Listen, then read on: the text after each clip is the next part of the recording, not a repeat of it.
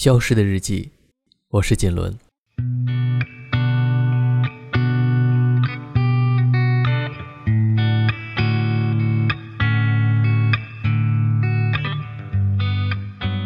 最近疫情的情况已经开始慢慢的好转，人们日常的生产和生活也都在慢慢的恢复中，但还不能放松，继续保持，胜利就在眼前。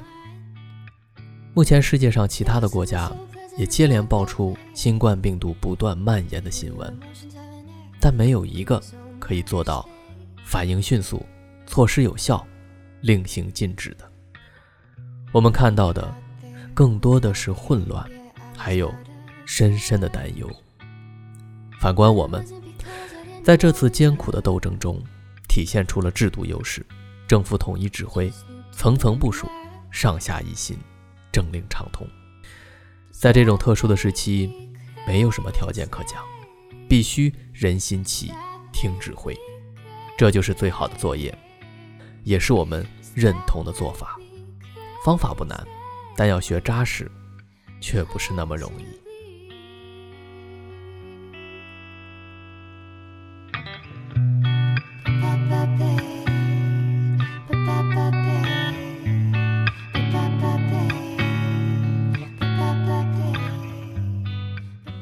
中华民族在历史的长河中，无数次的面对严峻的挑战，为什么我们可以一次又一次的扛过来？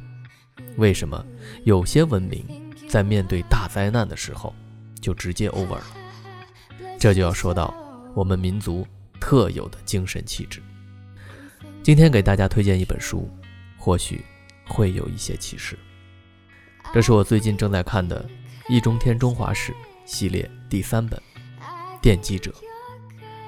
这本书主要讲了夏商周这段的历史，中国人的文化。和思想是如何在三千年前就被奠定下来的？一直以来，有两样至关重要的东西影响着中华民族的历史进程。它们究竟是什么？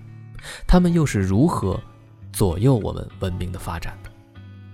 在我们抗击疫情的过程中，他们又是如何体现出来的？带着这些思考，我给大家分享。书中的一个小段，看完也许会有答案。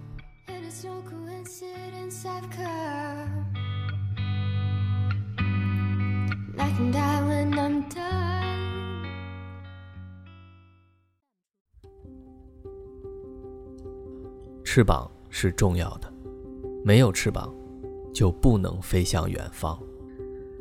中华民族的翅膀是忧患心理。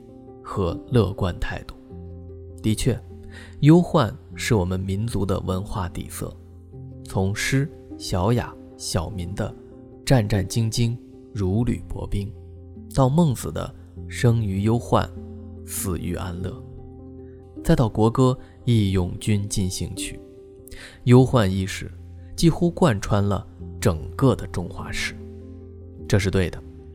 历史经验证明，任何一个政权。忧患则生，安乐则死，个人也是一样。所以范仲淹说：“先天下之忧而忧，后天下之乐而乐。”辛弃疾说：“为赋新词强说愁。”曹操说：“忧从中来，不可断绝。”就连妓女丫鬟、贩夫走卒也懂得“天下兴亡，匹夫有责”的道理，从而。忧国忧民，但是我们民族又是乐观的。我们相信天随人愿，相信善恶有报，相信事在人为，相信事情再坏也坏不到哪里去。即使有了坏事，也焉知非福。因此，我们不改其乐，哪怕苦中作乐，也总归乐在其中。同时，忧患心理和乐观态度又是一个互补的结构。忧患是底色，乐观是表情，它们对立统一，相辅相成，缺一不可。它们共同塑造着我们民族的精神风貌。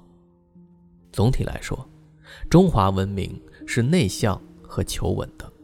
我们的忧患其实是对乱的恐惧，对治的祈求，两种精神螺旋式交替上升，超级稳定。从西周以后，无论怎样的治乱循环、改朝换代，都万变不离其宗。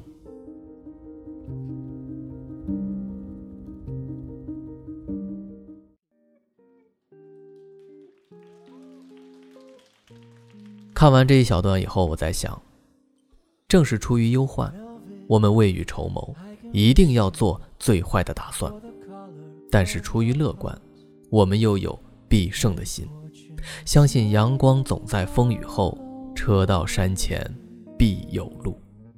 这些气质，也教会了我们战胜困难的战术和心态。最后，我们也一次又一次的 KO 获胜。这另外还有一层，看懂我们民族文化最本质的东西，对我们到底还有什么样的意义？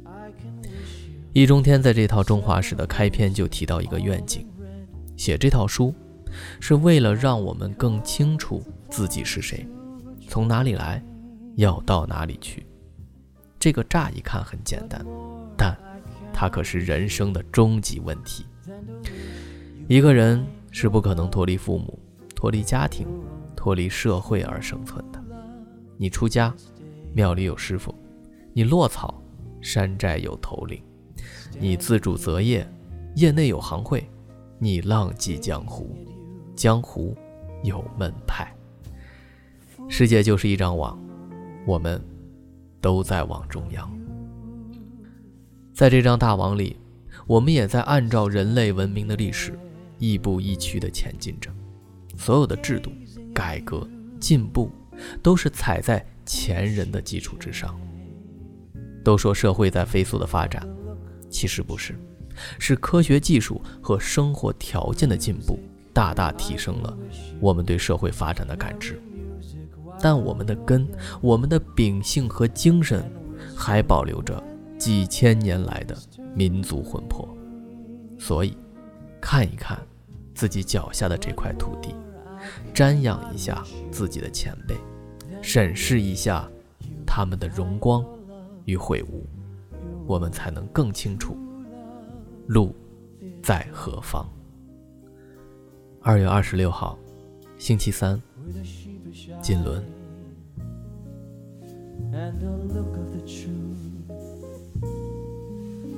And